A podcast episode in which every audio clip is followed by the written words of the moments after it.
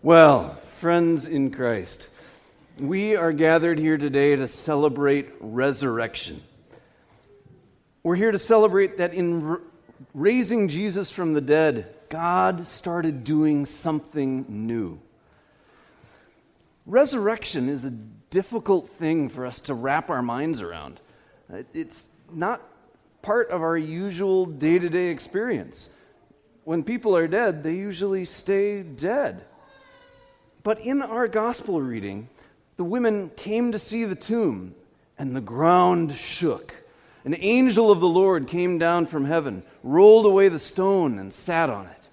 He was gleaming like lightning, with clothing as white as snow. And the angel said, Don't be afraid. You're looking for Jesus, who was crucified. He is not here, he has been raised. The women were shocked. It was the last thing that they were expecting. They'd come to pay their last respects, to look at a tomb with a big stone in front of it. But suddenly the rug was pulled out from underneath them. He is not here, he has been raised. So, what do we make of all of this? What is resurrection all about? What does resurrection mean for us? Resurrection is not just what happens to you after you die, life after death. We aren't gathered here this morning to talk about when you die, you go on living somehow, that some little part of you goes somewhere else. There's something different about resurrection. After he was raised, Jesus came through locked doors to where the disciples were hiding. They were scared out of their minds. They thought they were seeing a phantom. So he showed them his hands and his feet and his sides. He had them feel that he was real. I'm not a ghost, he said. By the way, do you have anything to eat? Because apparently, when you die and rise again, you work up a tremendous appetite. In John's gospel, when, the, when Mary Magdalene met the risen Jesus, she thought he was a gardener. She didn't realize who it was until he called her by name Mary. The two disciples on the road to Emmaus walked along for miles, talking with the risen Jesus, but didn't realize that it was him until they invited him to stay and share a meal together. He gave thanks, broke the bread, and gave it to them, and suddenly they recognized him. And then he was gone, vanished. The risen Jesus has a different kind of physicality. People don't recognize him at first. There's something different going on here. God is doing something new. Some people think about Jesus is that if you believe the right things and do the right things, then you get to go somewhere better when you die. But hear this resurrection is not about leaving earth to go someplace far away. Resurrection is about this world, this place being renewed and restored. 1 Corinthians, Paul says, I handed on to you as of first importance what I in turn had received that Christ died for our sins in accordance with the Scriptures, and that he was buried, and that he was raised on the third day in accordance with the Scriptures and that he appeared to Peter, then to the twelve. Then he appeared to more than 500 brothers and sisters at one time, most of whom are still alive. Paul is saying this really happened. Jesus rose from the dead. If you have any doubts, go talk to any of those 500 people who saw him. Resurrection is not about going somewhere else, it's about being fully here. Jesus isn't a ghost. He's walking and talking and eating broiled fish. Resurrection is an embodied, active, new kind of life in this world we call home. We aren't gathered today to celebrate that someday we're going to leave Earth. We celebrate that Jesus has come up through death and started something new right here in this place. Resurrection is the affirmation of this life. It's rooted here. The big story of Scripture is not that someday we will abandon this place, but that God has started something new to put back together this world, to renew this world, to redeem this world, to reconcile this world. Genesis begins here with creation, and Revelation ends here with new creation.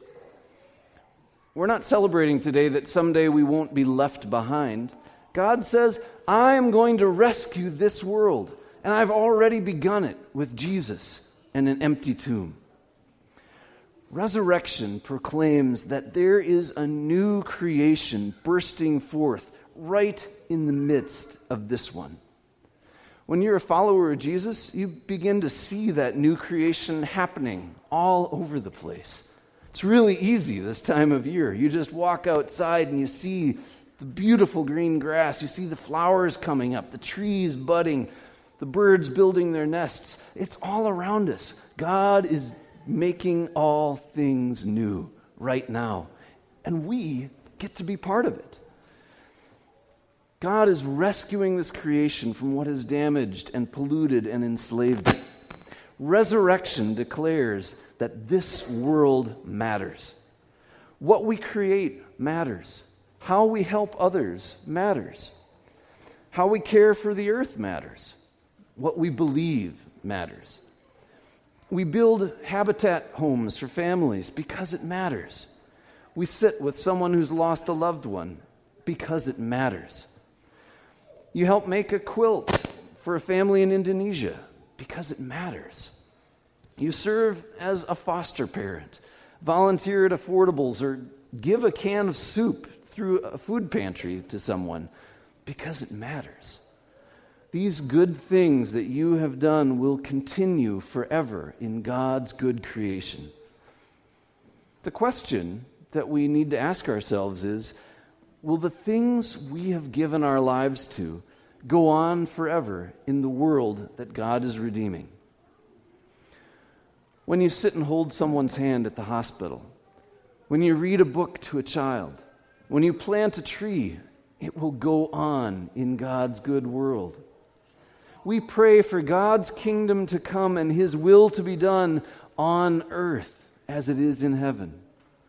Resurrection says that a new world has begun, and we are invited to take part in it, right here and now, in this life that God loves and is redeeming and restoring. After Jesus was raised, his followers described resurrection with all kinds of images and metaphors in 1 Peter, he says, Blessed be the God and Father of our Lord Jesus Christ. By his great mercy, he has given us a new birth into a living hope through the resurrection of Jesus Christ from the dead. He has given us a new birth. We have an enormous number of baptisms coming up here at Emmanuel in the next few weeks. It's an exciting time for families, the beginning of new life. I think about all of the firsts that are waiting for each of those kids their first smile, their first laugh, their first little tooth, and then first steps, going to school, learning to play an instrument. They'll grow into young boys and girls, and then young men and women. Someday they may fall in love, get married, and start their own families. They have new life all in front of them. Scripture says that resurrection is like a new birth, new life. In Romans 6, Paul says, Do you not know that all of us who have been baptized into Christ Jesus were baptized into his death? Therefore, we have been buried with him by baptism into death, so that just as Christ was raised from the dead by the glory of the Father, so we too might walk in newness of life. Resurrection is new bodily life. Resurrection is God's victory over death and the forces of evil. The tomb is empty. Death has been decisively defeated. The powers of sin and violence and oppression and injustice are on the run. Maybe you're here today with a cloud hanging over your heart, despite the sun outside. Maybe there's something in your past that you just can't shake. You broke someone's trust, or they broke yours, and you're stuck in it. Maybe you made a horrible mistake years ago, and a sense of shame still clings to you. Or you went through a messy divorce, and you feel broken and unwanted. You think that mistake, that broken relationship, that particular pain defines you. I'm here to tell you that it doesn't define you. Not if you believe in resurrection. That pain, that shame, that hurt doesn't have to dominate your life anymore. There's resurrection on the other side of the grave. When you are knocked down, you can get back up again because Christ has already won the fight. He took everything that this world can dish out and absorbed it. Now, through his faith, through faith in his victory, his strength is yours. Paul says, I can do all things through Christ who strengthens me. Now, if, if you're a boxer and you're going into the round and you get in there and you're start, starting a fight, and then all of a sudden your opponent just knocks you completely flat to the floor, you know, your, your opponent starts to chuckle. But if you pop right back up and get right back at it, your, your opponent takes a step back. You know, and he goes at you again, knocks you flat again, but you pop right back up. Suddenly, your opponent is getting a little scared. Why does this guy keep popping back up? That's what life in Christ is like. We get knocked down, but we get back up again because of what Jesus has done for us. You know, you even start to taunt your opponent. Is that all you got? Come on, hit me harder. Pain? Okay. Money trouble? All right. Health problems? Come on, my grandma hits harder than you. If you keep absorbing everything that your opponent dishes out and you keep getting back up, eventually you win. The victory is yours. 1 Corinthians taunts, Where, O death, is your victory? Where, O death, is your sting? Where, O death, is your left hook? Thanks be to God, Paul says, who gives us the victory through our Lord Jesus Christ. Christ has won the victory. He has risen from the grave. His victory is yours. There is new life, new birth, resurrection happening all around us, right here. Christ gives us hope for the future and strength for today. We give hope to others, and hope does not disappoint us because God's love has been poured into our hearts through the Holy Spirit. We share his love because he first loved us. What we do for others matters because it will endure in God's good creation.